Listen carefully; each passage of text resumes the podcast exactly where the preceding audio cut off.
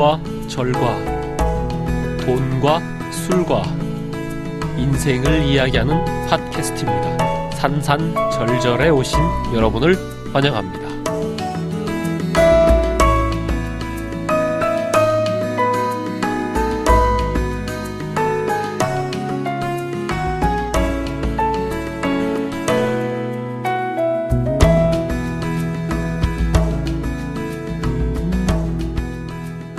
안녕하십니까. 예, 산산절절 제6화 예, 오신 걸 환영합니다. 저희는 착한 팟캐스트, 예, 선한 팟캐스트, 예, 산산절절입니다. 저는 개꿈입니다. 안녕하십니까. 안녕하세요. 예, 저기 공장장님 안녕하십니까. 예, 안녕하십니까. 예, 그다음에 군뱅이님 나오셨고요. 네, 반갑습니다. 그다음에 우리 그 프루덴셜의 호프 미생, 미생 계약직. 계약직입니다. 예, 무서운 국가 공무원에서 예, 둘둘 말아 드시다가 프루덴셜까지 가신 이제 영장사님이십니다. 안녕하십니까? 네, 재기를 꿈꾸는 영양산입니다. 반갑습니다. 예, 산과 한 몸 되기를 좋아하시는 분입니다. 네. 여기 산몸은 조난을 얘기합니다. 자, 오늘은 어, 구슬림이 없습니다. 뭐 왜 안 오느냐 라고 했더니 오늘은 중요한 파티가 있답니다. 대게 파티. 파리. 아, 예, 영덕 대게를 먹고 있답니다. 산보다 대개인 거죠. 그렇죠. 산을 싫어하기 때문에. 야, 이거 참. 산산절 구슬님 팬들이 많은데 이거. 예, 구슬림 팬들이 좀 있는데 이거를 그 아, 먹을 거에 간단 간단히 그 바꾼다는 게 참 혹시 미스피치의 중요한 그 기사 때문에 그런 거 아닙니까? 아니고? 전혀 그럴 리가 없습니다. 제가 봤을 때는. 그래서 먹을 것과 간단히 예, 저희 산산절절을 팔아치운 예, 구슬님이 지금 안 계십니다. 그래서 시꺼먼 사람 네 명이서 하고 있습니다. 대게 철인가요? 영덕 대게? 되게 겨울이 철이죠. 아, 대게라고 하니까 되게 먹고 싶네요, 진짜. 야, 근데 너무 비싸. 비싸. 예. 너무 비쌉니다. 가면 응. 저희 뭐 여기 뭐 대게로 업을 하시는 분이 뭐 듣는 분 중에 계시는 분 계시는지 모르겠지만 그게 그렇게까지 비싼가? 한 마리 10만 원씩이에요. 그렇죠. 그래서 홍게 먹기도 하잖아요. 조금 싸게. 예. 그렇게 맛있나? 잘 모르. 홍게만 먹어도 맛있는 것 같은데. 네, 괜찮아요. 예. 되게가 10만 원씩 나나요? 10만 원입니다. 진짜. 저기 러시아산 그, 뭐, 그 우락부락한 거 그거 킹크랩. 그거 말고요. 킹클랩? 그거 말고요. 예, 그냥 영도에서 그 대게랍시고 이렇게 그 대자가 뭐 대나무처럼 닮아서 대자라면서요. 그래서 이제 그 살 빼, 다리 살 빼먹고 그 몸통에다 밥 비벼 먹고 하는데 한 마리 10만 원. 예전에 한 제가 6만 원, 7만 원에 갔었는데 그때도 비싸다고 생각했는데 지금은 우리 그 우리 띵호아들이 다 잡아가서 없는지 띵화.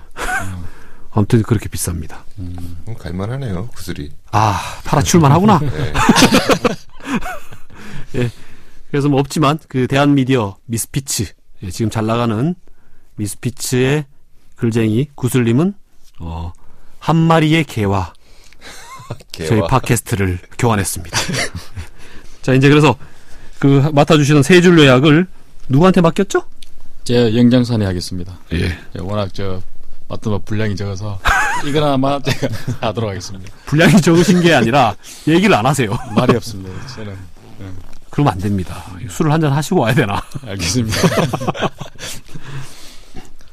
자, 그럼 제가 세 줄 요약을 하겠습니다. 예. 저번 시간에 첫째, 정발산의 정상을 가면 호텔급 휘트니 센터가 있다. 40여 개의 운동기구가 있어서 아주 예. 좋다. 예, 일산 동구 그렇죠.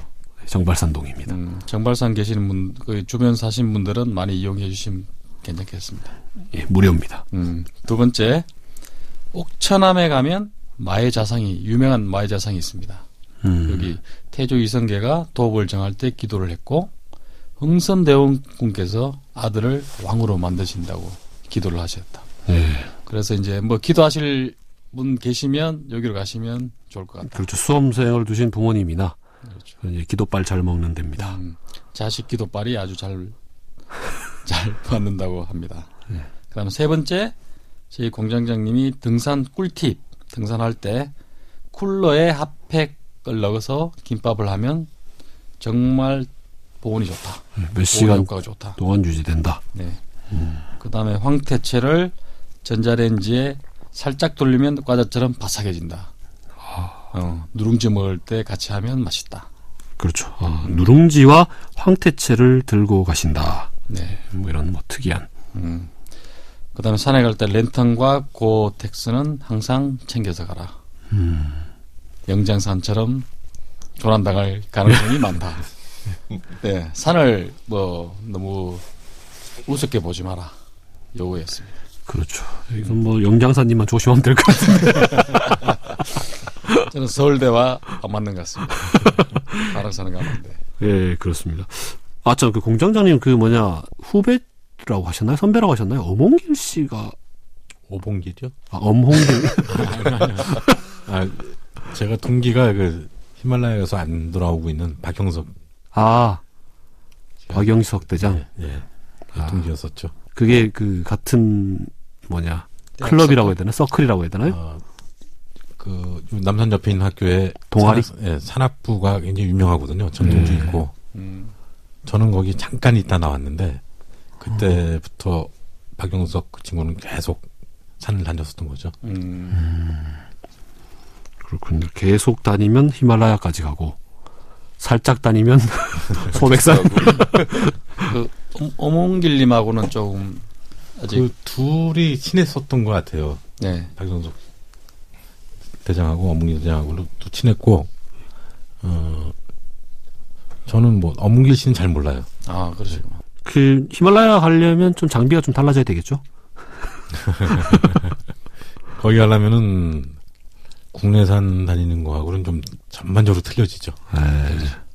그 일반인들 중에서도 산 좋아하시는 분들은 또 도전하시는 분들 요즘 많아지시더라고요. 그러니까 산을 높은 산은 안 다니고 그랬어도 히말라야는 한번 이렇게 트레킹 네. 가려고 하는 사람들이 많이 있어서 유럽은 알프스 주변 도는 그러니까 알프스 주변 몇 개국을 거쳐야 된다고 그러는데 그걸 도는 마라톤도 있다고 그래요. 아 그래요. 네. 코스. 음, 하긴 그 뚜르드 프랑스인가 그것도 그쪽 산을 막 그 그쪽의 산인지 모르지만 아무튼 막 높은 데로 자전거를 타고 그렇죠. 올라가잖아요. 예. 그 사이클 선수 보면 정말 다리에 진짜 무슨 타조알 하나씩 달고 네, 허벅지하고 거기 그렇던데. 아 뭐 산 얘기 잠시 하기 전에 아까 그 고어텍스 말씀을 하셨죠. 네. 그 고어텍스 얘기를 제가 좀 짚고 싶습니다. 그 효과 있습니까? 고어텍스? 비싼 옷. 예, 비싼 거. 비싸긴 엄청 비싸죠. 고어텍스 아닌 거랑 인 거랑. 근데 왜 그렇게 차이가 나나요? 이게 이제 흔히 말하는 바람막이 음, 기능이라고도 이제 알고 있는데요. 예. 어, 고어텍스라고 하는 소재가 이제 외부의 바람과 그 비, 비나 뭐 눈이나 하는 그 습기, 외부로 보는 습기를 막아, 잘 막아준다. 하나가 있고요. 근데 그런 것들이 옛날 우리 그 어렸을 때 보면 우비 있잖아요. 예. 우비 잘 막아주잖아요. 바람도 막아주고, 비도 막아주고. 예. 근데 안 좋은 게, 한 시간, 뭐, 한 시간도 차 안 하고 다녀도 땀이 안 해도 꽉 차서 비 맞는 거와 똑같은 효과가 있죠.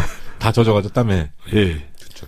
근데 이 고어텍스가 이제 안에 있는 땀을 배출시켜준다는 거거든요.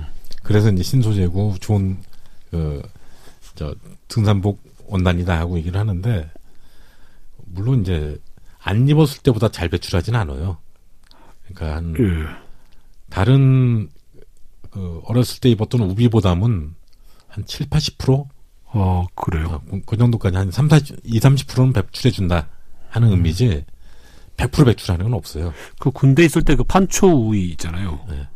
그거하고 성능을 비교했을 때그 그렇죠. 그 군대에 있을 때 판초 우위가 어렸을 때 우비하고 똑같은 거죠. 그 전혀 고어하지 않은 거죠. 네, 완전 차단.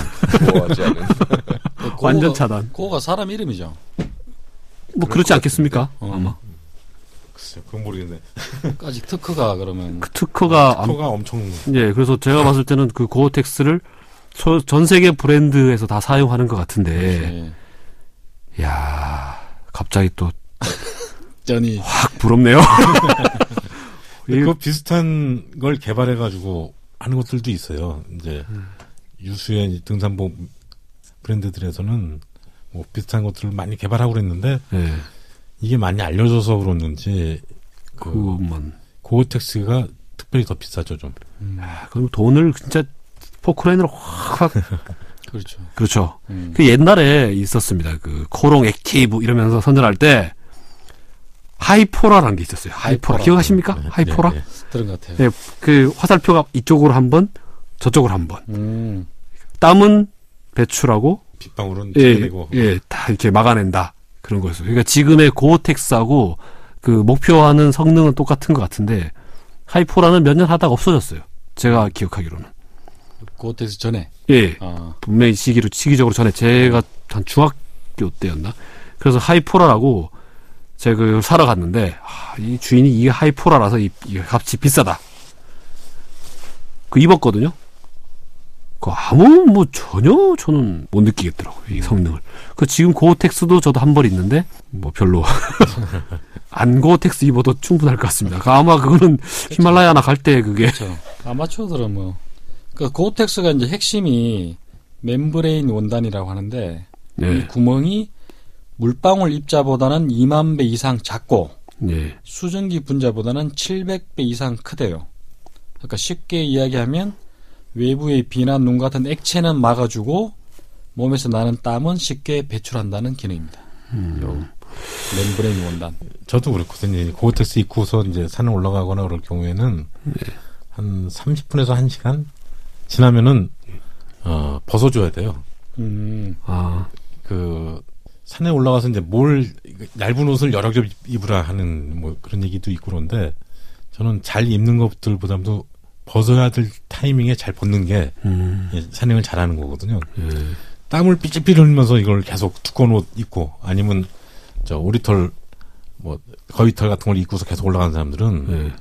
어 오리털 거위털은 특히 그런데 다 젖어요. 그 그 옷 자체가 젖어 버려요. 나중에 어, 그게 저체온증. 예. 옷이 다 젖어 버리면 진짜 음. 따뜻해야 해야 될 경우에 차가워지죠. 저체온증 걸리는 거고요. 아, 그 뭐라 그러더라? 아이스 자켓 효과인가? 그게 뭐냐면 안에 면 같은 걸 입고 가면 네. 땀을 왕창 흘렸는데 그게 얼어버려 가지고 음, 그 속에 이제 제가 자기가 이제 그 얼음을 끼고 있는 아. 효과를 낸다고 이야. 하더라고요. 면 속옷이 좋다고 그러는데 산에서는 아주 안 좋죠. 그러면 산에 그 속옷도 기능성이 있나요? 고어텍스 속옷인가? 속옷 그 살에 바로 닿는 것 중에서 제일 좋은 거는 양모라고 합니다. 음. 그럼 배출하나요? 예, 양모는 금방 마릅니다. 어, 야. 근데 비싸죠. 그래서 그거를 뭐 안 하고 이제 화학 섬유 중에서 뭐 쿨맥스나 뭐 또 요즘 히트텍. 히트텍이나 뭐 이런 음. 것들 갖다 입는데 어, 제일 좋은 거는 양모라고 그러죠. 그럼 고어텍스 말고 양모로 다 아니. 입는 게 그것은 겉에 있는 거 바람을 막아줘야 되니까. 아, 그러니까 양모나 그 폴라폴리스라고 이제 또 예, 지금 이거 이거 계신 예. 저런 게 따뜻하잖아요. 예, 근데 저거는 또 야. 쥐약인 게 뭐냐면 바람이 약해요. 아, 바람 바람에 약, 상대부터 그냥 답통하게 버리죠. 폴라폴리스는 바람에 약하다. 음. 그래서 고텍스라고 하는 이 고 자켓이라고 하는 거는 예, 저렇게 따뜻한 거 위에다 한 번 더 입어주는 거예요. 아. 그 이상 뭐 뭐 더 따뜻하거나 그런 것도 아니고 참그 옛날 우리 선조들은 산에 어떻게 댕겼는지 고텍스도 없이 그 있잖아요, 그, 그 뭐냐, 갈, 갈 때 그 막 엮어서, 그 보면, 그게 됐나 봐요. 아그 도롱인가? 도롱이 같은 무이 와, 야. 지금 생각하면, 아니 그럼 그럼 그다음에 그 뭐냐 캠프 라인도 없이 어 집신 신고. 그러니까, 바위에 착. 예? 재미난 얘기 하나 있는데. 예. 남대문 화전에 왔을 때 결국은 한 번 껐는데 소방차 출동해서 한 번 껐는데 그 기어장 밑에서 속불이 남아가지고 다시 불 붙어서 네, 잔불. 확탄 거지 않습니까? 예. 근데 그 비슷한 상황이 어떤 그 절에서 있었대요. 절에서 이렇게 정강 하나가 불이 탔는데 예. 소방차 출동해서 다 껐는데 음, 스님 한 분이 올라가가지고 기와장 위에 올라가가지고 기와장을 몇 장 드러내고 호수를 달라고 그래가지고 그 안에 쫙 뿌려가지고 다 껐대요. 아. 그 스님이 신었, 신었던 신발이 장화래요.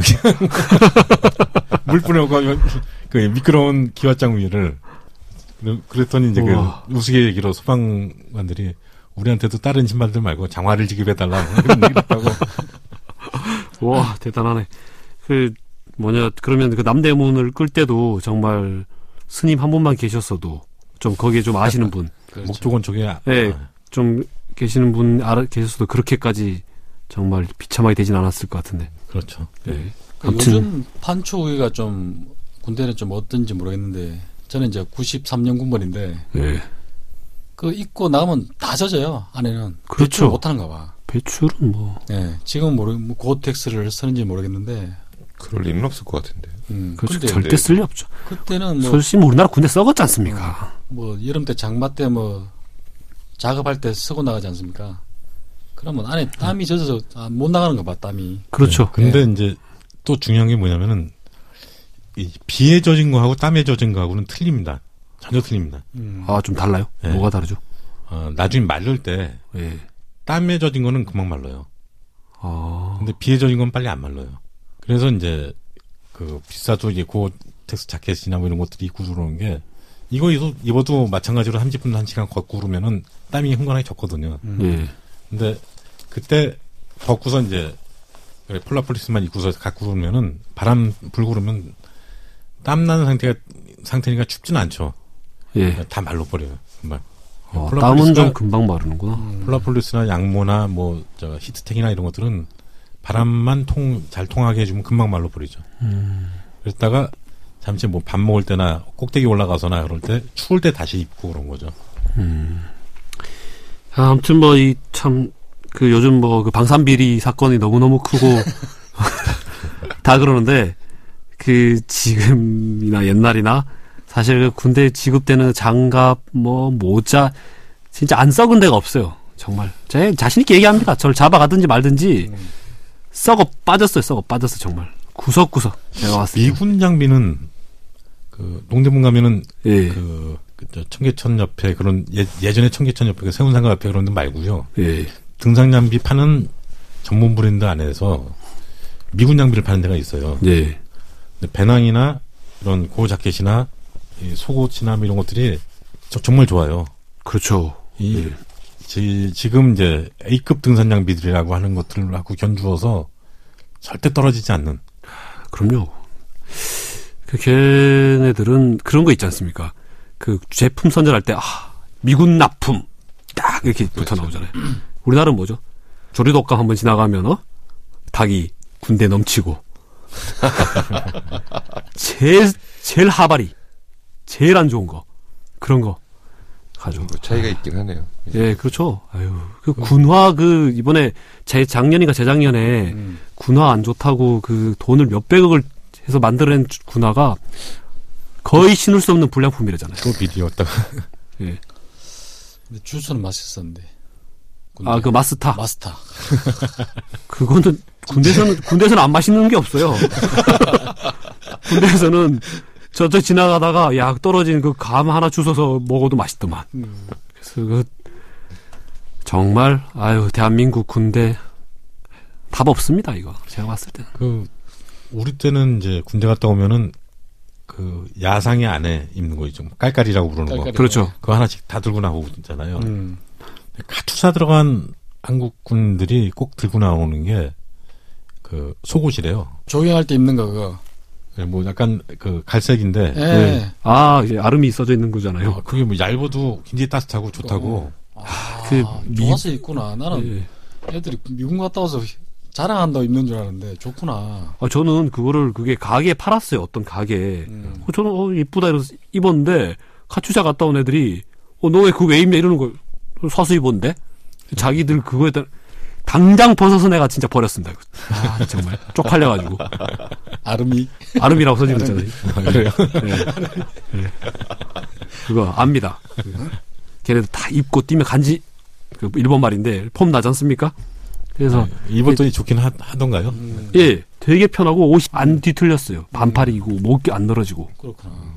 그래서 되게 그냥 좋아서 그냥 아무 생각 없이 그냥 값도 별로 안 비싸서 그냥 사서 입었는데 그 우리 그 카투사 애들한테는 개망신을 당했죠. 그뭐 지금 갑자기 뭐, 뭐 미국에 대한 사대주의 이런 거 전혀 없습니다. 그 작금의 그 군비리를 보면서 그 군대 갔다 온 사람 알잖아요. 일리 정말 그 장비들 다 썩어 빠지고 그 납품 비리 뭐 그런 거에를 하지 않고서는 도저히 그런 품질의 물건이 나올 수가 없는데 지금 그 돌아다니고 있는 거. 옛날에 무슨 활동화 라든가 네, 추리닝 그 주황색 추리닝 옛날에 주황색 추리닝 이런 거 보면 거의 뭐 썩었죠. 나 지금도 저는 그거 안 변했다 생각해요. 아이고 이거 산 얘기하다 정치로 군대 가- 얘기로 예, 군대 가는 제가 정말 죄송합니다. 이게 이 구슬님 있었으면 바로 군대 얘기 막았을 텐데. 그러네요. 산 얘기에 군대 얘기까지. 예, 죄송합니다. 절은 저번에 예고했듯이 인왕사입니다. 그래서 인왕사는 어떤 절인가요? 옛날 기록에는 있어요. 그 이것도 이제 태조 이송계가 왕이 되자마자 이건 실록에 있는 얘기인데 예. 그 법명은 까먹었는데 조생 스님? 아, 조생 스님. 네. 거기 인왕산까지 올라가 가지고 이 스님을 만나고 내려와요. 아, 항상 가셔서 예. 이, 이 태조가 아, 태조가 네. 저 공장장님이셔서 어, 그래서 거기에 이제 절이 있었다는 그러니까 어떤 스님도 있고 또 태조가 직접 올라 챙겨서 올라갈 만큼 있다 그러면은 거의 무학대사급 아닌가 하는 어, 그리고 절도 있었고 거기에. 근데 절이 인왕산에 산에 있는 절이 일거에 싹 없어지는 계기가 연산군 때예요. 아, 또 YS. YS 때죠. 어, 뭐냐면은 전에 한번 저기 소림사 때 얘기했지만은 경복궁의 경복궁 뒷문서부터 북- 북악산까지 여기는 왕실에서 쓰는 과일 같은 거 나무 과일 나무 같은 거 심어놓고 노는 데거든요. 예. 궁녀들 아니면 아무데나 못 들어가고 그러는 데인데 거기서 이제 연산군 때 같은 경우에는 모든 궁녀가 거기 연산군의 어떤 놀이개처럼 변했던 시기죠. 예. 그리고 기록을 보면은 뭐 아주 방탕하게 놀았다고 얘기를 하고 근데 놀다 보니까 산을 올라다 보니까 그 위에 절들이 있잖아요. 아, 예. 절뿐만 아니라 민가도 몇 채 있었다고 그러는데 음. 연산군이 자기 노는 걸 저 사람들이 지켜보는 게 시- 기분 나쁘니까 다 폐사시켜라 그렇게 얘기를 해요. 음. 그래가지고 인왕산 이쪽 동편에 있는 절들이 다섯 개인가가 한꺼번에 전부 다 폐사가 됩니다. 어, 그리고 민가도 어떻게 할 수 없는 데들은 다 이, 이주를 시켜버리고 예. 또 이- 부분적으로 보인 데들은 담장을 전부 다 쳐서 못 보게 하고 이게 조선왕조실록 네.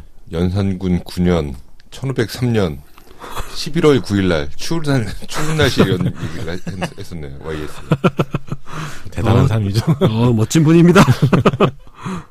11월에 예, 그래서 이제 뭐 싹 다 없어졌는데 어, 다시 이제 지금의 인왕사라고 하는 데는 인왕산 이쪽 경복궁 쪽이 아니고 건너편 독립문 쪽에 음. 있는 절인데 어, 전에도 한번 말씀드렸는데 남산의 국사당이라고 하는 게 있었어요. 예, 그 나라 무당. 예. 그 단군 신을 모신다든지 뭐 그러니까 우리 토속 신앙과 더 예. 가까운 거죠. 근데 그거를 어, 일제가 이제 그걸 이전하라고 그러니까 어, 몇몇 뜻 있는 사람들이 그쪽에다 갖다 모시고 그래서 이제 국사당이 거기에 있죠.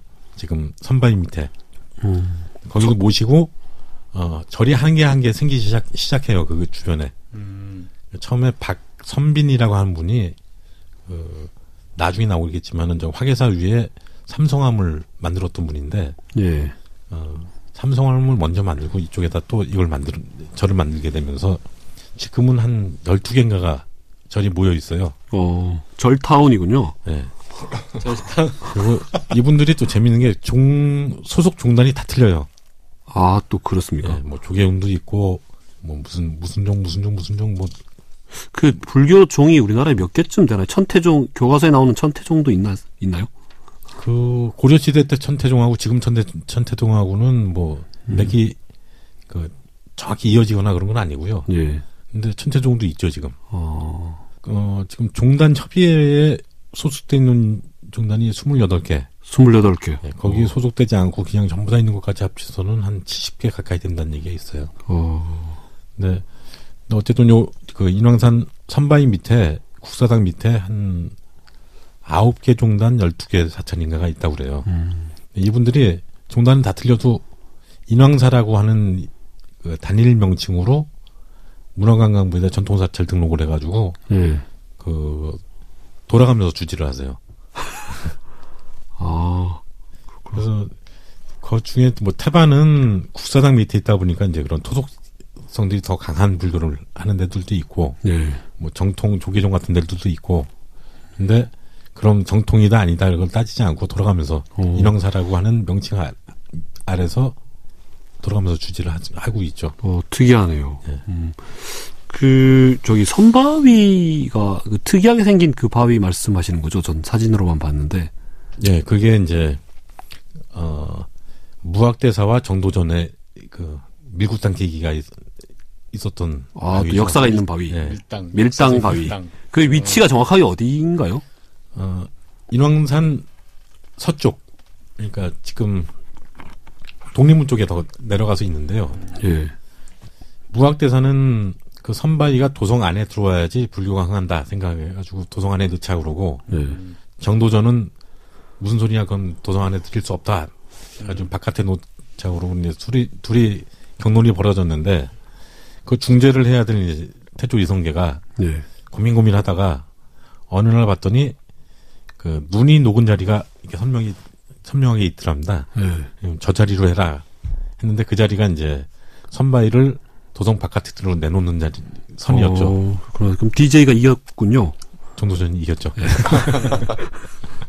그래서 이제 도성 그 담장에서는 거리로 한 100m, 100, 150m 정도 떨어져 있는 어, 거, 그, 이렇게 눈 육안으로 보이는데 선박이 있는데 커다란 바위 두 개가 구멍이 뻥뻥뻥뻥 뚫려 있어요. 오.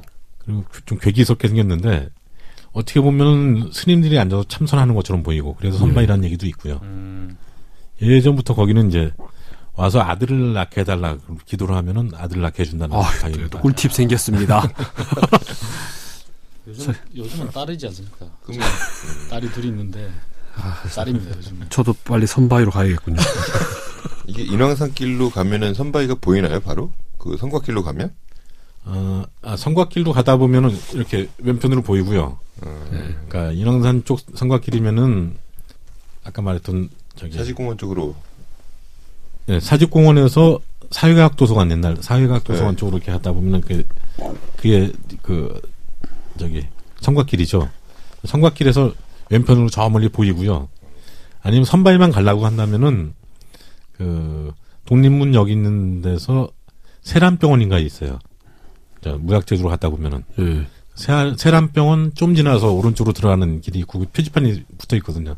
선바위 국사당 가는 길하고 혹시 그 지하철 명칭에 선바위역이 있지 않나요? 저기? 과천 쪽에 아, 그쵸. 독바위가. 잠깐. 아, 같은 바위인데. 독바위구나. 아 선바위 여기 들어본 것 같긴 한데. 아니, 그냥 얼핏 들어본 것 같은데. 뭐, 주소 담기 하, 하는 셈 치고 한번 찾아보시죠. 그러니까 여기 과천 쪽에 있어요 선바위 여기 아 거기서 있어요 선바위가. 예 과천동에 근데 선바위라고 하는 게 이제 고유명사라기보다는 보통 명사로도 많이 아, 쓰는데. 예. 입석 입석이 선바위잖아요. 어. 고인돌 말고 예. 선- 돌 하나로 이렇게 높이 세운 거 그걸 입석이라고 그러는데 아, 예. 오벨리스크 같은, 그, 세우는 거. 그렇죠. 예. 예. 비석처럼. 근데 그런 데도 입성리 뭐 그런 데는 굉장히 많이 있어요. 어. 그럼 선바위는 그뭐 스님들이 기도하는 뭐 이런 의미 그런 바위 뭐 이렇게 생각해야 되나요? 아니죠. 거기는 절이 다시 만들어진 거는 얼마 안 됐고 또 민속 신앙에서 음. 그 어찌 됐건, 이제 아들이 생긴다. 예. 빌면. 거기 아니, 실제로 가면 비는 사람 계신가요? 아유 매일 있죠. 아이고. 예, 그리고 번호표 뽑고. 그 밑에 국사당도 제가 지, 지난 가을인가 갔더니 큰 굿이 아, 큰 그, 하고 굿이. 있는데 예. 예. 그러니까 굿 구경하러도 가끔 다니는 사람들이 있어요. 근데 어. 거기서 이제 뭐 녹취도 뜨고 그 네. 박수 분들이 이렇게 사설하고 하는 것 그런 것들 녹취 뜨는 사람들도 와서 거- 버티고 있기도 하고 음. 어, 저 갔을 때는 그 옆에서 살짝 귀뜸을 주는데 예. 이름만 들으면 다 알만한 어느 재벌가. 재벌가에서 이게 얼마짜리인 줄 아세요? 그러면서 3천에서 5천이에요 하고 얘기해 주더라고요. 이야. 음, 그 국값이 굉장히 비싸다는 건 압니다. 저도 이제 그 시골에서 자라서 동네에서 뭐 심심찮게 그 굿을 했었거든요. 하루 종일 합니다. 굿이. 음. 음, 와, 무당 체력이- 하시려면 와, 체력부터 키워야 돼요. 진짜. 진짜 등산을 하셔야겠고 등산하셔야 됩니다. 야, 그, 그 아주머니인데 보통 때도 이제 잘 그냥 사람처럼 그 생활하시니까 일반인처럼 생활하시니까 이제 자주 보는데 그 아주머니가 이 그 무당 그 딱그 유니폼 있잖아요. 딱 의관 정제를 딱 하잖아요. 그때부터는 하루 종일 뛰어요. 아 정말 진짜 거의 뭐 대단하십니다. 어, 그분들도 산에도 많이 다녀요, 실제로. 산길 돌아다닌다고. 아 그렇구나. 역시 역시 체력은 산입니다. 아 그 그 저기 북한산 가다 보면 그 김신조가 침투해서 그 숨어 있던 거기가 있거든요. 예, 사모바이 옆에. 맞죠, 예. 거기 있고 지금도 가 보면 거기에 그 마네킹 같은 뭐 이렇게 해서 이, 그 재현해 놨어요. 반공 반공 교육 때문에 그렇습니다. 예, 딱 재현해 놓고 이제 다 죽고 이제 거기만 이제 걔그 김신조 씨만 살았잖아요. 뭐 그때 뭐 표현을 빌리자면 다람쥐보다도 빨리 북한산을 탔다. 뭐 대부분 무장공비들도 다 그런 표현을 받는 것 같은데 뭐 아, 그런가요? 엄청 빠르니 뭐 이런 예. 얘기도 하는 것 같고 그 북한 무슨 뭐 특수전 하는 사람들은 어떻더라 하는 얘기들은 예. 어렸을 때부터 계속 들어왔었던 얘기까요 신출기 뭐라더라. 거의 홍길동들이고. 예. 그래서 근데 그- 그것 때문에 김신조 일당 때문에 그 서울 주변에 갈 산들이 못 가게 했던 적이 아 입산 금지 굉장히 오래 됐었어요. 북한산에서 삼천사 골짜기 예. 또 어, 저, 오, 지금도 못 들어가지만, 그 전에 얘기했던 오봉, 예. 또, 저기, 우이령, 또, 북악산, 인왕산, 이게 전부 다 그때부터거든요. 음. 그래서 20년, 20, 30년이 지나고 나서 이제 서서히 풀리기 시작하는 거죠. 어. 그러니까 인왕산이 풀린 게 이제, 진짜 YS 때. 예. 진짜 YS 때. YS 때 풀렸고, 북악산이 풀린 게 이제, 노무현 대통령 때 풀리고, 아 노통 때 풀렸고. 그 전까지는 가고 싶어도 못 가가지고, 예. 바라만 보는 산이었었죠. 아, 그랬구나. 그, 저기, 산에 올라가면 그런 거 있지 않습니까? 줄 같은 거 가끔 쳤어요. 이쪽은 입상 금지. 이게 뭐 코스가 아닙니다. 라고 하는데, 그쪽으로만 다닌 사람들이 있어요. 일부러. 일부러. 네. 야, 그 참. 그런데 이제 그쪽으로만 이렇게, 그, 뭐냐, 동호회 같은 걸 만들어서, 음. 예, 그리고 다니다가 얼마 전에 그 사람들 중에 한 명이 이제 아무래도 그쪽이 일반 그 산행로보다는 좀 위험 뭐 한 면이 있겠죠. 다친 거예요. 음. 그래서 헬기가 떠서 이렇게 건져오면서 그 사람들이 들통이 났어요. 실체가. 예, 실제가. 얼마 전에 뉴스에 나왔었습니다. 음. 저 저희도 이제 가끔 가다가 저희 이제 지금 치유 목적으로 다니는 그 저를 끌어주신 분이 굉장한 이 골초세요. 음. 산에 가서 절대 담배 피우면 안 되는데 음. 간혹 가다 진짜 못 참으면 그 입상 금지의 그 줄을 넘어서 가끔 가다가 가서 한 대를 이렇게 뻐끔을 하십니다. 뻐끔을 하는데 얼마 전에 들켰어요. 저는 몰랐는데 음. 그 이제 그게 있더라고요. 북한산 레인저인가 뭐 이렇게 해서 어. 그 북한산에서 계속 그렇게 이제 평상복처럼 해서 그 산을 한 번씩 정찰하시는 분들인데 그분들한테 들켰어요. 어. 야 벌금 매기려고 하는 거 싹싹 빌었습니다. 몰랐어요. 어. 있는 줄 벌금 안 냈습니까? 벌금 안 냈습니다. 야 산에 가서 어, 초범일 경우에는 훈계해주고 모르는 저뭐 그렇게 하나 보던데 예. 어, 같은 사람이 뭐 재범이 되거나 삼범이 되거나 그러면 날짜없이 끊더라고요. 음. 예. 그래서 여러분 절대 산에 가서 그 담배 피우시면 안 됩니다. 맞습니다. 아까 말씀하셨던 저기 비법정 탐방로를 예. 그 몰객하는 데가 있어요. 산악회 같은 데서. 예. 음. 그러니까 여기는 위험하니까 우리가 어, 안내를 해주는데 일반 딴 데보다 좀 더 비싸게 받기도 하고. 어. 근데 되게 보험도 안 들고 이 사람들이 예.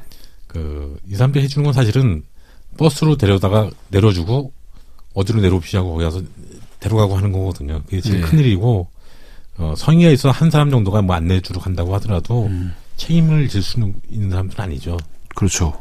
그러니까 비법정 탐방로 같은 경우는 가급적이면은 음. 안 가는 게 좋고요. 그 그래서 그 비법정 그러니까 가지 말라고 한 데를 자꾸 요즘 가려고 하는 이유가 이거 막는 것에 대해서 이제는 믿음을 가질 수 없어서 그런 것 같아요. 그럴 수도 있죠. 예, 공권력이 그걸 막 이렇게 음, 여기는 가지 마세요 막아 놓으면 음. 이놈들은 또 여기서 뭘 하길래 또 어? 우리 못 가게 하나 우리 이런 못 가게 생각이 하고 지들은 다니는 거 아닌가? 그러니까요 뭐. 그런 생각이 들어요. 워낙 이제 못 믿으니까 그런 이제 풍조가 생기지 않았나 이런 생각이 들고 아 그 다음에 이제 담배 얘기를 또 좀 하자면 그 양반이 어떻게 들켰느냐 담배 냄새가 멀리까지 난대요. 그렇죠. 그래서 담배 냄새가 딱 나면 그쪽에는 이제 담배 피는 지역이 대체로 이제 숨어서 담배 피는 지역이 대체로 정해져 있어서 그 레인저들이 이렇게 대충 와서 보면 이제 찬 찾아낸답니다. 냄새로. 예, 냄새가 담배 냄새가 되게 멀리까지 난대요. 그렇죠. 예. 그다음에 고여서 또 산, 한참 동안 그 골짜기에 담배 냄새 같은 게 고여서 빠지질 않아가지고 음, 웬만하면 꺼도 다 잡는데요. 음, 예, 그래서 2, 3일에 한 번씩 이제 순번제로 북한산 꼭대기까지 왔다 갔다 하시는 분위기인데 그 막 땀 흘리고 막 한 상태가 보니까 막 두 달 만에 오신 분처럼 그 레인저 분은 아무튼 뛰어왔구만 잡으려고. 뛰어온 것 같아요. 저희를. 그래서 제- 음, 제가 이 사찰 이야기, 전통 사찰 이야기 자료를 좀 보고 있는데 네. 지금 우리가 얘기한 그 인왕사 같은 경우가 페이지로 치면 53, 54 네. 음, 이렇게 걸쳐 있는데요. 이게 맨 마지막에 보면 되게 그 말씀하신 내용이 잘 정리된 것 같아요. 이 세 줄을 읽으면 선바위와 국사당 그리고 그 아래 질비하게 자리 잡은 인왕사의 여러 절들은 불교와 민속이 한, 서로 한데에 얽혀 공존하는 독특한 분위기를 연출하고 있다. 어, 그리고 아마도 가장 한국적인 산과 절이 있다면 인왕산, 인왕사를 꼽을 수 있겠다. 예, 음. 지금 좀 얘기가 좀 잘 집약돼서 아, 그렇네요. 예, 인왕사가 좀 얘기된 것 같아요. 음, 그, 제가 보기엔 정말 교과서에 올라와도 전혀 손색이 없을 만큼 훌륭한 좀 역사적인 그런 절 같습니다. 서울, 이게 서울에. 지나다니면서 보면은 전혀 모르고 인왕사 하면 그냥 호랑이 어, 이 정도 연상하는데, 그죠? 예, 이게 실질적으로는 되게 역사뿐만 아니고 되게 이런 의미가 있네요. 인왕산 호랑이란 말도 그래요. 진짜 경복궁 안에 호랑이가 들어왔다고 하는 기록이 있거든요. 아, 정말요. 예, 그러니까 우리나라에 호랑이가 굉장히 많았다는 얘기죠. 이게 사람이 제일 많이 사는 서울 북판에 궁궐 안에 마당에 호랑이가 들어왔었다. 그러니까, 이야, 지금으로 치면 청와대 안에 멧돼지. 거죠. 그러니까 이게 인왕산 호랑이란 말이 그냥 나온 말이 아니고 아, 인왕산에 가면은 이제 이렇게 쭉 걷다 보면은 바위가 유명한 바위가 세 개 정도가 있어요. 예. 하나가 이제 이쪽 저 도심 쪽에서 올라가다 보면은 범바위, 범바위 호랑이 바위죠. 어, 예. 그다음에 두 번째가 치마바위. 음, 치마 걸어뒀던. 네, 그 저기 중종의 첫 번째 부인 당경왕후. 음, 당경왕후가 그 중 중전이 되고 나서 일주일 만에 쫓겨나거든요. 예. 제일 짧은 왕비였 왕비였죠. 이 사람이 나오고 나서 중종 보라고 매일 인왕사 올라 인왕산에 올라가서 자기 치마를 걸어뒀다고 해가지고 치마바인데 생긴 것도 좀 치마처럼 쭉 늘어져 있죠. 음, 정상 바로 밑에 세 번째가 이제 저쪽 그 홍제동 쪽으로 내려가는 쪽에 있는 기차바위. 그거는 어, 기차처럼 옆에서 보면은 음. 길 따라 타고 그래가지고 기차바위인데 기차바위는 뭐, 조선조 때 붙은 이름은 아닌 것 같군요. 그렇죠. 그래서 아, 저 그, 뭐냐, 안산이 그쪽에서, 안산 얘기를 아까 시작하기 전에 하신다고 하셨는데, 다음 절이 이제 봉원사이기도 하고 아, 예. 그리고 이제 인왕산하고 그 무학제가 뚫리기 전에는 인왕산하고 봉, 그 안산하고 이어진 산이거든요. 아, 그렇습니까? 예, 그래서 이게 어 북한산에서 북한산 그때 올라갔던 형제봉 이제 보현봉에서부터 예. 형제봉으로 또 저쪽 성북동 제일 끝에 있는 그 산봉우리가 구진봉인가가 있어요.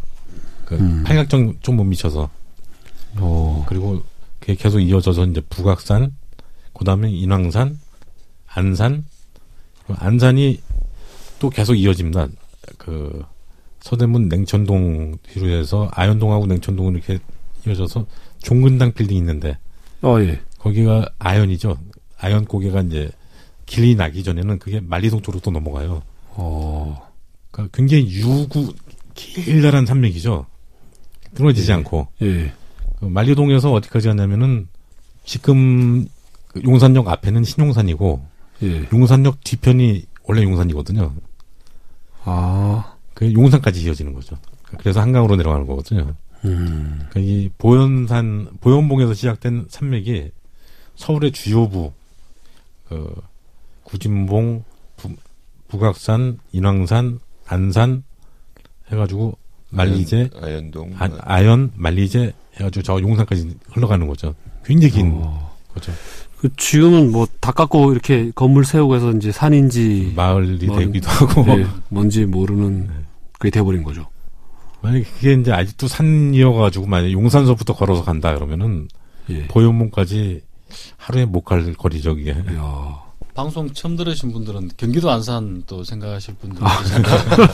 어, 연세대 바로 뒤쪽에 예. 예, 안산 안산. 있습니다. 음, 어, 우습게 봤더니 그 보통 산이 아니었네요. 음. 어, 거기 그때도 말씀드렸지만은 암벽 연습하는데요. 초, 보자들 암벽 연습하는 어, 암벽이 초보자들. 있습니다. 안산에. 낮나요? 안산? 어, 높이는 인왕, 인왕산보다 낮으니까 한 300m 초반대? 음. 우리 구슬님이 그때 하이힐 신고 올라가셨다고. 어, 술 먹고 뭐 올라갔다. 네. 낮은 산이네요. 그렇겠죠. 음. 그 연대 쪽에서 올라가면 평탄하고요. 예. 이쪽 그 현저동, 영천 시장 쪽 이- 그쪽에서 올라가면 좀 가파르죠. 어. 음. 그래서 이 영천 시장 쪽에가 그 양- 암벽 연습하는 암벽도 있고 무학지에서부터 이제 영천 시장인데 그, 그쪽으로 올라가는 게 그럼 그쪽에도 사실은 인왕산이랑 다 붙어 있기 때문에 호랑이가 살았을 수도 있겠네요. 그렇죠. 그렇죠. 호랑이가 하룻밤 만에 뭐 100km를 이동한다나 그러니까 예. 참. 그 옛날에는 그 호환이라는 게 별로 그렇게 드문 일은 아니었던 것 같습니다. 저기 태백산에 가 보면요. 예. 그 돌무더기로 이렇게 봉긋봉긋하게 있는 게 있어요. 네. 가보면은 이제 호식총이라고 그래가지고 호랑이한테 물려가서 죽은 사람들은 그 집안에 다시 안 들인답니다. 어. 거기다가 어. 그냥 돌무더기로 감해장을 해주는 거예요. 그게 그거 이름이 이제 호식총인데 예. 그게 호식총. 네, 그게 있어요. 어, 태백산 인근에 가보면은 음. 호랑이 밥이 된 무덤이군요. 호랑이가 약간 좀, 그, 좀 영물이라고 우리가 이제 생각을 하는데 굉장히 좀. 그렇죠. 아, 근데 요즘 동물원에 가보니까 호랑이 맨날 뒤집어 자고, 큰 고양이죠. 자고, 음. 그 걔네들이 그, 이 비틀어서 이렇게 자는데, 그근 대자로 누웠어요, 정말. 헤벨레 하니 정말 양, 사방으로 허- 이렇게 누워서, 그시, 그시 드러내고. 예, 것이 시원하게 드러내고, 확 자요. 그, 참, 짜. 근데 저 놈을 이제 풀어놓는 순간 무섭다는 얘기죠. 아니, 저, 동영상 점프하는 거 봤는데 엄청나더라고요, 호랑이들. 예전에 뭐 송아지를 물고 담을 뛰어넘, 넘었다고 그렇지 않습니까? 어휴, 진짜요? 예. 아, 그런 얘기 저도 많이 들었습니다. 어, 가능하겠더라고요, 보니까. 집을 사람을 아, 집 마당에서 그 집 지붕으로 휙 집어 던지고 가서 확 돌아가서 딱 물고 간다고. 엘리웁이네, 엘리웁. 자, 그렇습니다. 그자, 그렇게 해서 넘어와서, 이제 다다른 절이, 이제 봉은, 봉원사. 예. 봉원사입니다. 뭐, 지금 구슬님 계시면 좀 요거도 먹을 개그를 좀 하자면, 뭐 주지 스님이 뭐, 이봉원? 아유, 재밌다. 여기는 이제 어 그때 말씀드렸던 것처럼 솔로 대 커플 그러면 이제 커플 스님들 네, 아. 그 태고종 스님들이 사시는데 예. 음. 좀 독특하죠 분위기도 그래서 그, 그 메인 영역이 있고 그 밑에 보면은 가정집처럼 집들이 쭉 따로 있어요 무슨 아. 암 무슨 암 무슨 암 이래가지고 그거는 그 부인이 있는 스님들이 각자 사는 집들이죠. 그러니까 이제 절은 직장이고, 거기는 기숙사고, 어 근데 관사. 이제 관사, 관사, 관사네. 비옥교. 비옥큐는. 네, 아니 그, 지금은 이제 그게 무슨 암 무슨 암 전부 다그 암자 명칭을 붙이고 암자가 돼버렸어요 밑에 있는 것들이 다. 아, 그래서 이제 위에 큰 절은 공동으로 같이 운영하고 각자는 각자 암자로 다 운영하고 그렇게 돼 있는데 어, 이 절도 사실은 굉장히 오래된 절이거든요. 어, 절에 이제 어, 별명이 있는 절들이 있어요. 예, 별명. 예, 이 봉원사는 세 절이에요. 아, 혹시 지하철 세전력, 그거하고는 좀 틀린데 아, 다른가요? 그건 신사동, 은평구 신사동이 신사지 않습니까? 예. 음. 그것도 한자로 새절이라는 뜻인데 아. 은평구 신사동에 세절이라고 하는 불렸던 절이 있었다고 그래요. 음. 지금 어딘지 모르, 모르고. 그 지하철 6호선에 세절역이라고 네, 6호선에. 네. 예, 있는데 그거하고는 또 전혀 다른 절인가요? 네, 요거는 전혀 틀린데 어, 서울 도성에서 가깝고 그러니까 사람들이 요거를 세절로 불렀대요. 어. 네, 그럼 헌절이 어디 있었냐? 예. 그 연세대학교 안에 있었습니다. 아, 지금의 연대 앞에 네, 안에 연대 안에. 예. 그게 여기를 옮겨가면서 음, 새로 지었다 그래서 세절이를 이름을 붙인 거죠. 음. 그- 그렇게 이제 별명이 있는 절들이 몇 군데가 있는데 어, 그 연대 때문에 절이 하나 옮긴 건 아니죠? 그렇진 않고요. 영조 때 연이 연이죠. 영조 때 우리가 잘 아는 그 사도세자 를 예. 뒤주에 넣어서 죽이지 않습니까? 예. 근데 사도세자를 낳은 그 사도세자의 어머니가 그 있겠죠. 뭐 혼자 나오진 않았겠죠. 그 부인이 해경공 홍씨 그렇죠. 예. 그죠? 그러니까 영조의 부인이었던 사도세자의 어머니 음. 이 사람이 일찍 죽었어요. 어. 아, 너무 사모했던 영조가 멀리 못 보내겠다 그래가지고 묘를 쓴 게 연세대학교 자리. 어. 그러면서 이 절을 니네들 미안하지만 저쪽으로 옮겨라 그래서 옮겨준 데가 지금이고요. 미안하지만 그 러면 지금도 그 묘덤은 거기 있나요? 지금 없어졌습니다. 아, 그냥 없어 사라졌어요. 없어지고 거기에 이제 연대가 들어간 거죠. 어. 음. 예, 그래서 이제 이게 세 절로 불렸었고 몇 가지 이제 중요한 유적 같은 것들도 있고 그런데 한글학회가 초창기에 여기서 그 회의를 계속하면서 그 한글을 만든 저기 우리나라 말로 지정하고 그러는데 맞춤법 통일한 식 만들고 하는데 여기를 계속 사, 사용했었고 절을. 예. 그리고 개화당 이동인이라든지 유대치 오경석 또뭐 이런 사람들이 박영효 어. 김옥준 이런 네. 사람들이 어, 개화당 논의를 할 때 이 절에 와서 좀 다- 또 돼요. 지, 그러면 지금 옮긴 절. 네, 옮긴 지금 절. 어디로 정확하게 어디로 옮겼죠? 어, 안산 밑이죠. 그러니까 연대하고 이대 연대 있고 이대 있고 그러면은 예. 요 안산 밑에 요쪽 그 고가도리 금화터널 바로 옆에요. 아. 살짝 옮겼군요. 그렇죠. 예. 박영효의 아들이 나중에 박영효는 이제 일본은 망명을 가죠. 네. 그 갑신정변은 집하고 나서 아들이 이절 들어와서 스님이 돼요. 어. 그리고 아들 손자 그리고 증손자 5대까지 전부 다 이절 스님이 돼요. 지금도 5대까지 스님이요? 예. 아, 계속 대처 승. 예 대, 대처 승이니까 예. 계속 아들이 있을 수밖에 없죠. 그러 지금도 5대 손이 여기서 스님으로 살고 그 유명했던 분 중에 한 분이 이제 영산제 그 인간문화재였던 송암 스님이라고 하는 분이 증 어, 손자였어요. 박영용의 손자. 아. 거기 이제 대방이 하나 있는데 대방이 뭐죠? 큰 방. 아, 큰 방. 네. 예. 어, 그게 이제 대원군 별장이었던 게 걸로 옮겨가서 60년대 걸로 옮겨가서 거기다 사놨는데 거기에 이제 추사의 글씨가 두 점인가 있고요. 추사가 은사로 삼았던 청나라 옹방강이라고 하는 분이 있는데 옹방강의 글씨도 거기 대방채에 딱 걸려 있어요. 그 추사 글씨와 옹방강 글씨가 나란히 세 점이 딱 걸려 있어요. 오, 거의 뭐 국보급이 거의 그렇죠. 그것뿐만 아니라 이제 간수, 간수 잘해야겠네요. 그 정도전이 쓴 명부전이라는 현판 글씨가 또 있어요. 오. 옆에 조그맣게 정도전 하고 네. 써 있어요. 근데 정도전은 우리가 봤을 때 불시 잡전 쓰고 부- 부- 불교를 탄압했던 사람인데 예.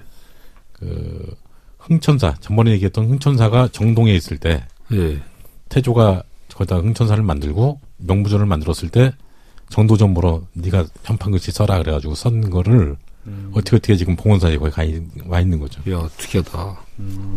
그러니까 여기 이제 의미도 있고, 아, 아, 그리고 영산제 지, 지정 사찰처럼 돼가지고 1년에 한 번씩 6월 25일인가 그때쯤 영산제를 하는데 영산제라고 하는 게 불교 의식이라고만 생각하는데 사실은 여기서 그림인 회화나 뭐 공연이나 또 한국 음악이나 하는 것들이 이 영산제에서 다 나오거든요. 판소리 뭐 온갖 그 우리 민속 예술들이 이 영산제에서 다- 다 원료를 두고 있어요.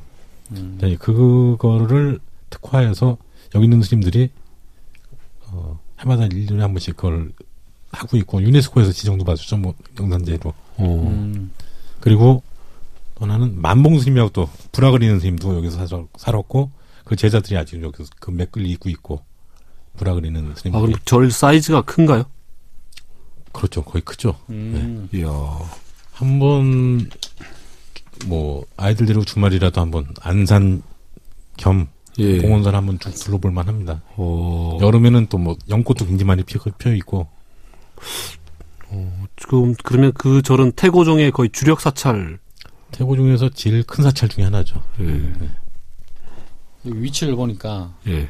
연세대에서 데모하다가 도망 많이 갔겠네요 보니까. 아니 이제 명동에 하면 명동선동 들어가면 안 잡잖아요. 예전에 또 공장님 총학 회장 출신으로서 절에 도망 다닌 적은 없었습니까? 전 그때까지는 불교를 잘 몰랐었어요. 여기 이 책에 보면 제목 한 줄이 되게 또 그 봉원사를 잘 대표해 주는 것 같은데 예. 시대의 책갈피 같은 유물과 이야기들이 있다 이런 얘기가 있네요. 아. 오, 그 멋진 저도- 표현인데요. 네. 깔피 같은. 아, 시대의 책갈피. 아 이런 표현은 누가 쓴지 모르겠어요. 홍 장장님 썼지 않습니까? 책갈피 같은. 와. 그러니까 저도 여기 버스 타고 맨날 지나만 다녀갖고 그냥 예. 그냥 절인가 보다 생각했는데 이게 내용을 알고 보니 그 현대사 뭐 조선 후기 현대사 이런 것들이 얘기가 다 숨겨져 있네 여기 안에 음. 다 사연이 포함되어져 있고 실제로 연대 운동권 학생들이나 옛날에 7, 80년도에 농군 사람들이 많이 여기를 여기 이 절도 많이 사용했었어요. 거기 어. 도망가서 거기서 세미나도 하고 뭐 이렇게 몰래 몰래 갑자기 들이치면 그냥 머리 탁 깎고 바리깡 준비합니다. 여기 책에 보니까 봉원사에 범종이 있나 보네요. 네 종이 하나 있어요. 거기 음. 그 이게 대방제 받을 때. 1760년 음. 예산에 있는 가야사에서 제작된 종. 여기도 또 홍산대원군이 뭐 관여돼 있는 것 같네요. 그러니까 예산 가야사라고 하는 게 뭐냐면은 어, 흥성대원군 아버지가 있죠. 네. 그 그렇지. 뭐더라? 무슨 군이죠? 남연군. 남영군. 네, 남행군 도굴 사건. 음. 맞아. 그 흥선대원군이 나중에 화계사 가서 얘기할 텐데 화계사에 갔더니 어떤 스님이 그 내가 명당 자리는 안다. 예. 하나는 뭐 만대가 어떻게 될, 좋, 좋, 좋게 될 터고 또 하나는 이대가 왕이 될 터가 있다. 다 필요 없고 이대 왕이 될 때를 알려달라. 그게 이제 그 예산에 있는 가야산 가야사지 예. 지금 사지가 됐죠. 아 사지 어, 사지가 됐. 남영금 묘가 자, 어, 자리하고 있던데 어 그거를 내려가서 봤더니 이미 절이 있으니까 몰래 거기 불을 지릅니다. 절에다가 아, 흥선대원군이요? 예 시켜가지고 불났으니까 절이 아니니까 예. 거기다가 이제 자기 아버지 남영금 묘를 갖다 쓰죠. 그리고 누가 파갈지 모른다고 회를 엄청 두껍게 이렇게 해놔요. 쳐놔요. 그러니까 예. 회, 회라면 이제 우리 시멘트가 비슷한 건 독일 사람이 그 통상 협상 하려고 그러다 뭐 안 하니까 신경이 나서 파가려고 그랬는데 예. 회가 이렇게 두껍게 있으면 못 파가고 그냥 가- 도망가 버렸죠. 그렇죠. 그것 때문에 그 더 세국의 의지가 더 강해지. 예, 강해졌다고 뭐. 그 땅이 어떤 땅인데. 그러니까. 야, 그 성견 지명이 있었네요. 그 공구리 칠 생각을 다 하시고. 근데 어그 없어진 절 가야사에 그 종이 있는데 그 종을 여기다 옮겨놓은 거예요. 음. 음. 봉원사에다가. 근데 가야사를 없애면서 나중에 미안하니까 네. 거기 옆에다가 보덕사 그 덕을 갚는다. 보덕사라고 하는 보덕사. 창건해 주거든요. 예. 예산 옆에다가. 근데 그 절로 안 갖다 놓고 여기도 가, 가지고 올라온 거예요. 근데 왜 그랬을지는 모르겠고 아까 정도전 명부정 글씨도 흥천사가 여기서 없어지고 절로 갔으면 저흥천사가 가 있어야 되는데 그러게요. 여기로 갖다 놓고 그거는 뭐 흥선대원군 이유랄까 보, 아, 이유라기보다는 제가 보기에는 지 멋대로 한 것 같아요, 그냥. 대원군이 그러니까요, 예. 대원군이. 모르죠 뭐 또 안 뺏길 때가 거기다가 뭐 예. 대원군이 이제 좀 관련된 게 아, 저도 처음 알았는데 예. 추사 김정희한테 글씨와 사군자를 배운 제자였답니다. 흥선대원군이. 아, 그래요. 예. 그 지금 봉원사에 추사의 글씨 두 점이 걸려 있다고 하네요. 어, 그래서 여기에 이쪽에 좀 애정을 가신 게 아닌가. 그럴 수도 있겠네요. 그렇죠. 예. 어, 아니, 그거는 아까 말했던 그 대방이 예. 대방채 마루 위에 이렇게 옹방강 글씨, 추사 글씨 그렇죠. 세 점이 나란히 있는데 예. 그 대방은 아현동에 있었던 대원군의 별장이었거든요. 그게 봉원사로 옹정한 거는 1960년대예요. 아, 나중에. 나중에. 그리고 뭐 추사 그러면 뭐 어찌 됐건 추사 글씨는 자기가 제자니까 뭐 그렇다 치고 근데 뭐 뜬금없이 정도전 글씨는 어떻게 거기 가게 있어야 됐는지 그건 미스터리한 얘기죠. 예, 뭐 넘겨짚어 보건데 아, 이제 이 절에 좀 예정이 있었던 것 같아요. 대방도 거기 만드는고 예, 종 야로 와. 그, 와. 예, 이제 한 게 아닐까 그런 생각이 듭니다. 아 그다음에 그 이제 봉원사가 대충 마치면 저희 이제 이 교재상으로 뭐 처음 듣는 분들한테 또 말씀을 드리자면 아 다시 말씀을 드리자면 이 서울의 전통 사찰이라는 어 비매용 책이 있습니다. 저희가 저희 이제 그 공장장님께서 쓰신 책인데 절대 판매 목적이 아니고요. 그 이걸 갖고 저희가 텍스트로 해서 이야기를 풀어 나가고 있습니다. 그 이 전통 사찰의 이 순서로 봤을 때 이제 저희 여기까지가 코스 1이었습니다. 북악산과 인왕산, 안산 주변에 있는 사찰들. 그렇죠. 북악산과 인왕산, 안산이라 하시, 하면 저희 이제 그 거의 경복궁을 이렇게 좀 병풍처럼 둘러싸고 있는 절이죠. 그쪽이 코스 1위였고 이제 이 코스로 넘어갑니다. 어, 보통 그 뭐냐 음식점에 가면 이게 1코스가 제일 싸고 매낭국죽 뭐 이렇게 있죠. 예. 좀더 뭐 비싼 코스로 가겠다는 건 아닌데 이제 그 다음 코스로 갑니다. 메뉴가 좀 달라지죠. 예, 게살수프 하나 더 나오고. 자, 그런데 자 이제 코스 2에 대한 개략적인 설명을 좀 부탁드립니다. 네. 예, 이건 뭐, 그, 코스 1, 2, 3, 4 이렇게 의미가, 다른 의미가 있는 건 아니고요. 그, 다니기 좋게 모아져 있는 겁니다. 아, 예. 북악산, 인왕산, 난산, 그걸 한 대로 묶고, 그렇죠. 뭐 예, 주방장 마음이죠. 예, 두 번째는, 어, 동대문 박계절들인데, 동대문 박계절. 예.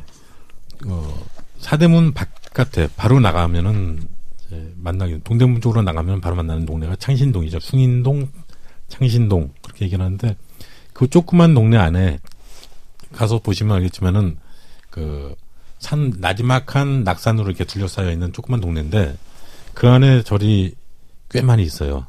아, 네, 그게 이제 그 조선 시대 때는 사대문 안에 못 들어오게 해서도 그럴 거고, 어, 이 종로에서도 이쪽 광화문 일대가 잘 사는 사람들이 살고, 점점 저기 오가 육가로 갈수록 못 사는 사람이 살면서 어, 더못 사는 사람들이 동네 밖에 사는 거죠.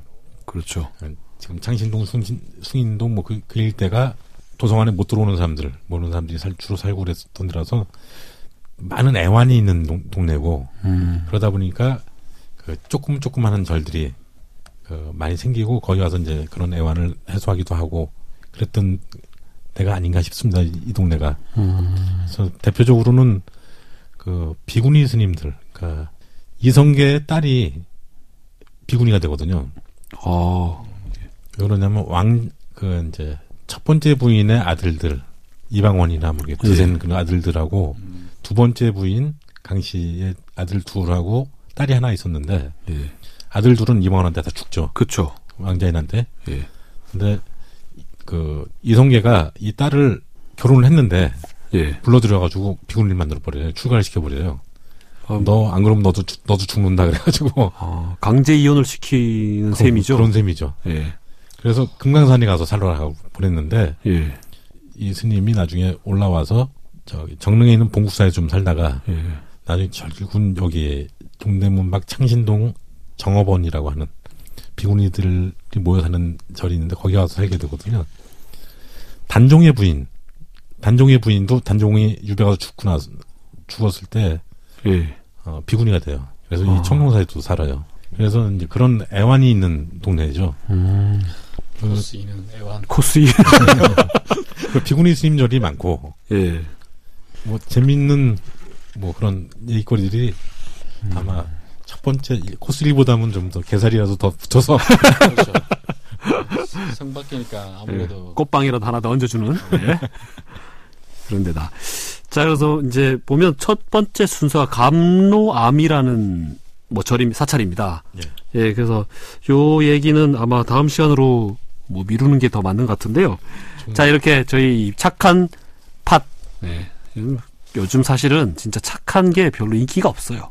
예, 그래서 그 저희도 이제 그 스님처럼 가진 재산 없는 것처럼 다 초월하고 예? 팟빵 홈페이지를 안 들어가려고 합니다.